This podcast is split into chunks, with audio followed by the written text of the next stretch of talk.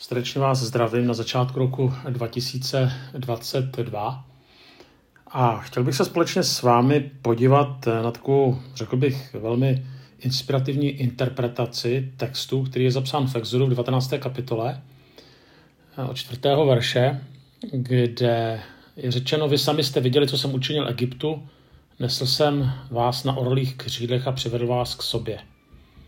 Nyní tedy budete-li mě skutečně poslouchat a dodržovat mou smlouvu, budete mít zvláštním vlastnictvím jako žádný jiný lid, třeba že má je celá země.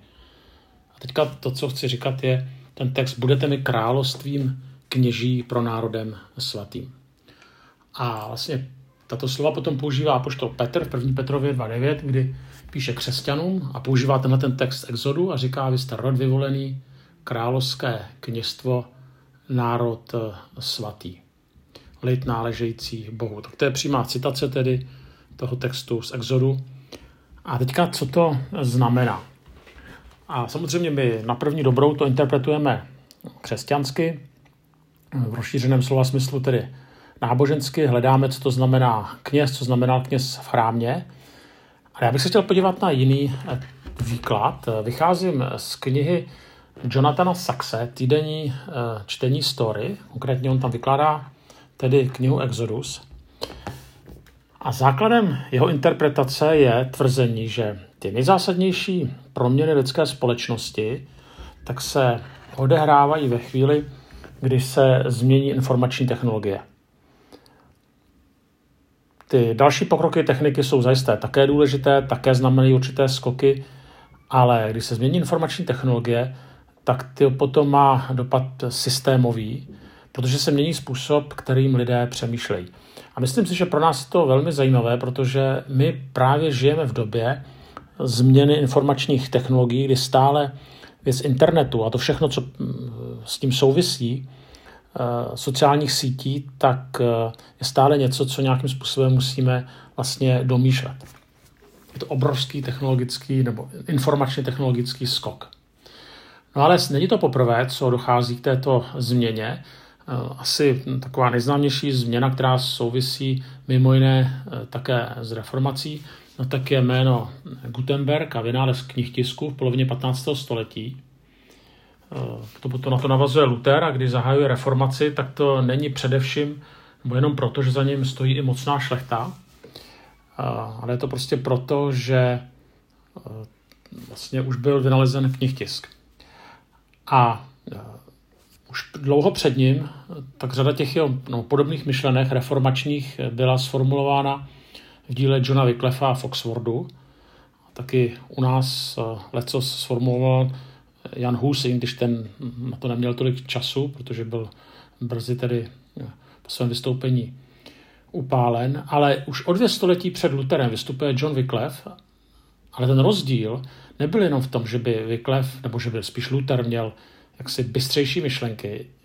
A možná taky to nedokážu posoudit, ale to, co je také důležité, je, že v době Johna Wycliffa tak nebyl znám tisk. Tudíž eh, ty jeho bezesporu brilantní myšlenky měly jenom omezený dopad.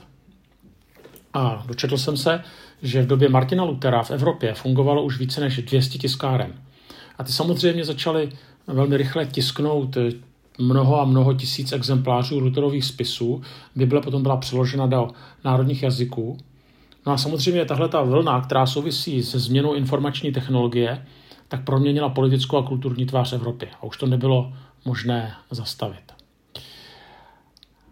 Na druhou stranu není to tedy poprvé, co dochází ke změně informační technologie, ale uh, určitým prvním vynálezem hm, kterému tedy eh, došlo, eh, byl vynález ve smyslu informačních technologií, tak byl vynález písma před eh, asi pěti tisíci lety v Mesopotámii a tímhle tím se vlastně zrodila civilizace.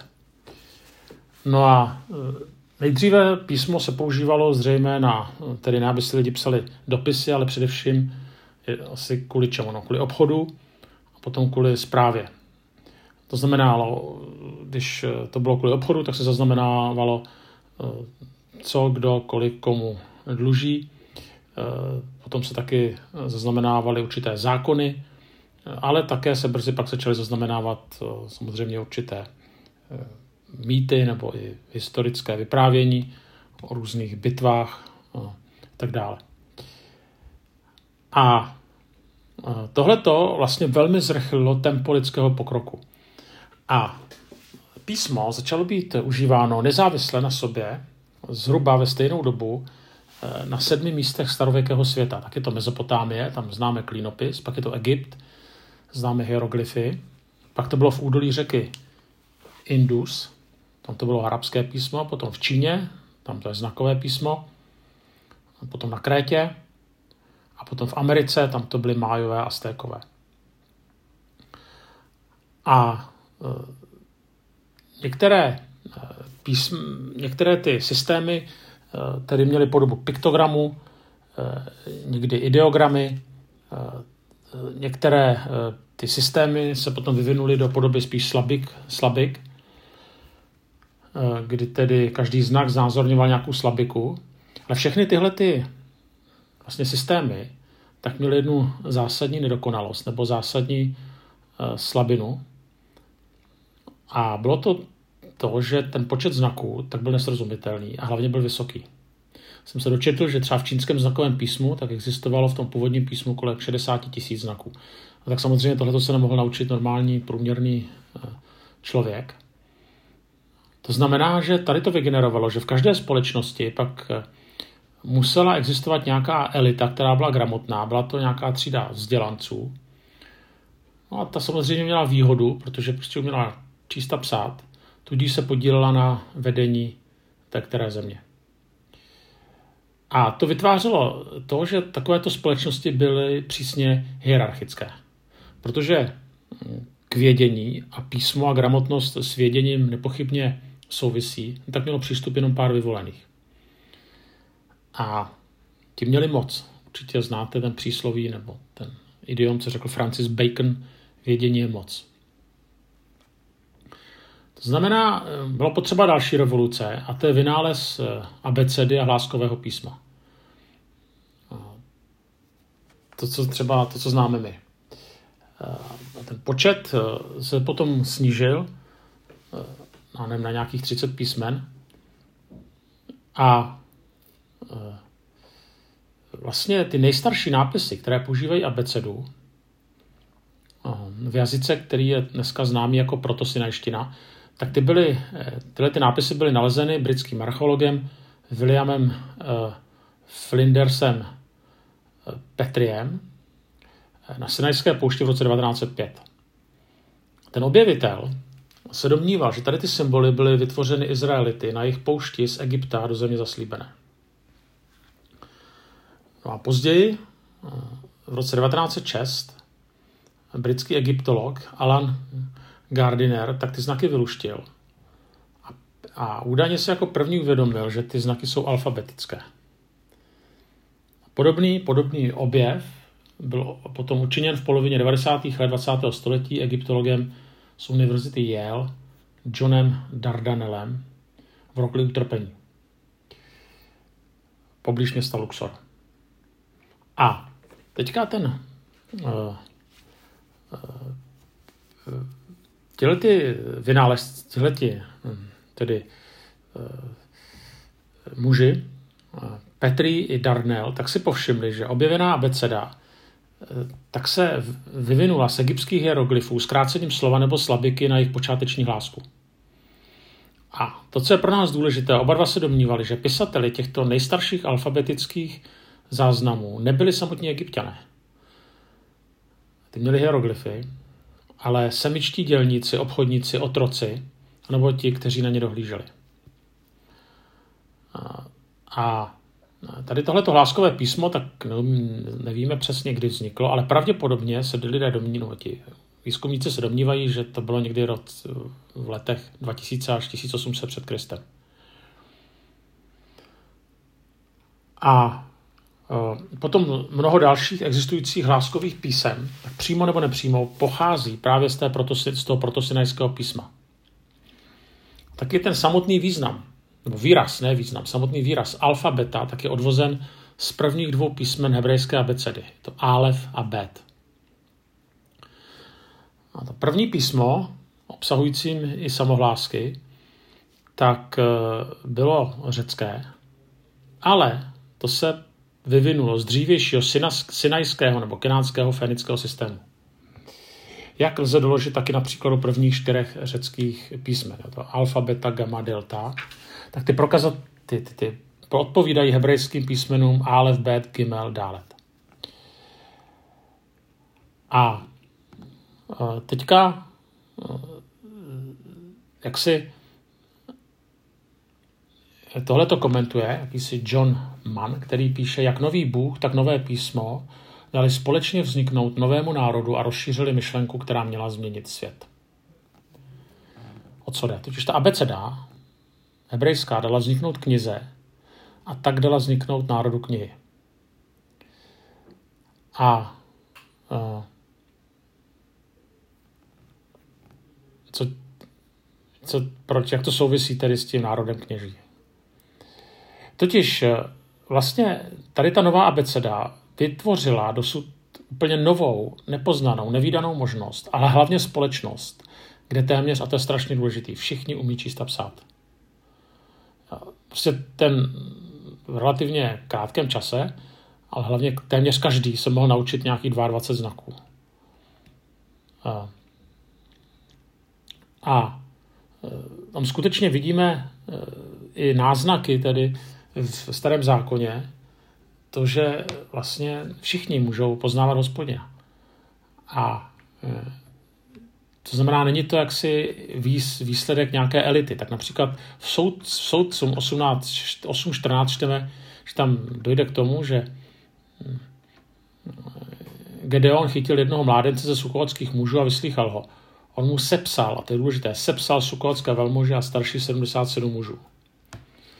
Jo, prostě ten Gedeon ví, že náhodně vybraný mladík, kterého někde chytí, tak umí číst a psát. A samozřejmě Gedeon si to umí přečíst. Nebo Exodus 24, jo, tam čteme, že Mojžíš vzal knihu smlouvy a předčítal lidu. Tak eh, nevíme, jestli byla na pergamonovém světku, nebo jestli byla vyrytá do kameni, ale prostě on byl schopen tu knihu hm, prostě předčítat.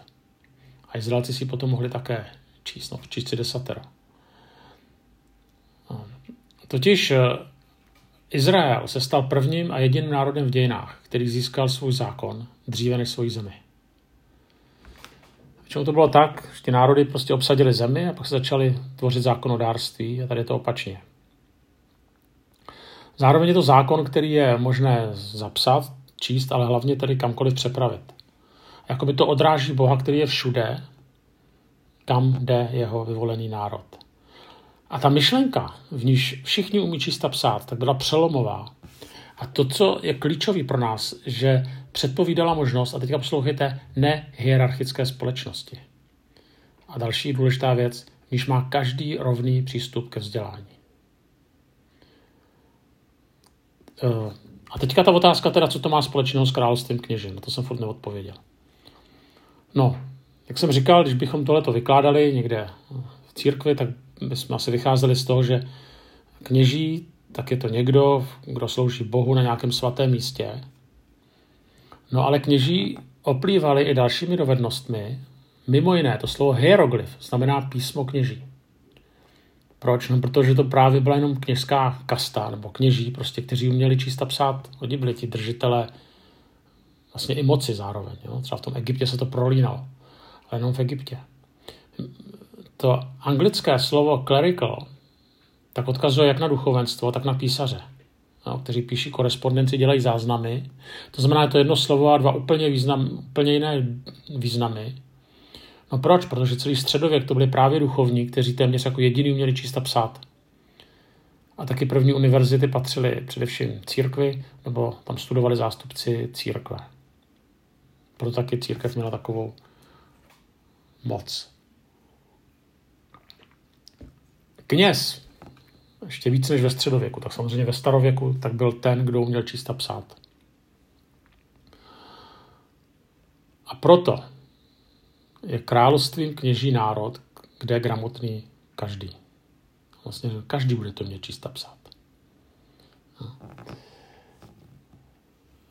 totiž ten zákon zjevený Bohem na hoře Sinaj, tak nebyl vlastnictvím jenom kněžské, kněžské hierarchie, jenom těch, co umí čísta psát, protože to budou mít všichni. To znamená, byl vlastnictvím všech příslušníků izraelského národa. Totiž každý člověk, každý Izraelec ho mohl přečíst, tudíž je mohl, to mohl studovat, tudíž ho mohl poznat a tudíž ho mohl přijmout za svůj. Tak eh, již vlastně tady vycházím z toho Jonathana Saxe a on tam říká, že izraelský, židovský národ byl svolán, aby se stal národem ústavních právníků, dává to do uvozovek.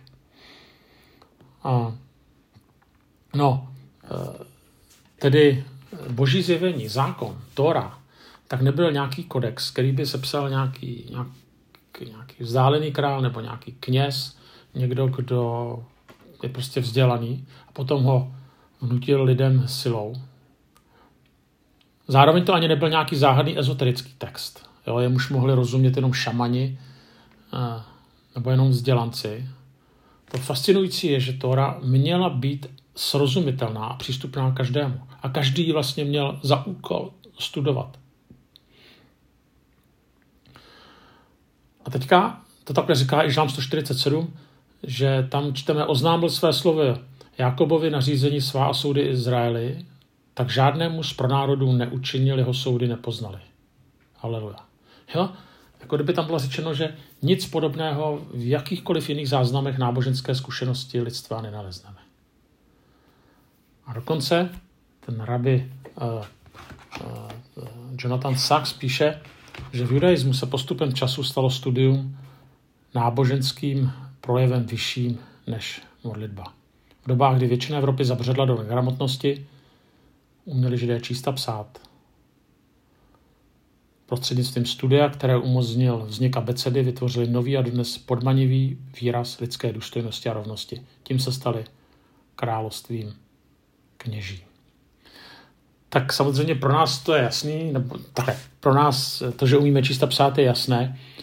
A zároveň právě i ta, když jsem mluvil o tom technologickém skoku skrze ty informační média, tak se obávám, že to z nás někdy taky dělá negramoty, že číst přestáváme a že to z čeho je vlastně obrovská výsada, že jak si můžeme studovat a číst písmo každý, tak to neděláme a to je škoda.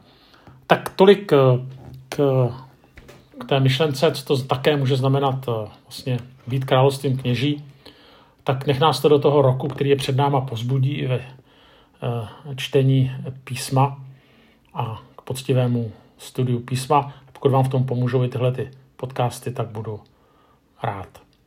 A ještě jednou, pokud se vám tyhle ty myšlenky zdály zajímavé, tak bych chtěl také zdůraznit, že, na, že primárně vycházím tedy z knihy Týdenní čtení story od Jonathana Saxe.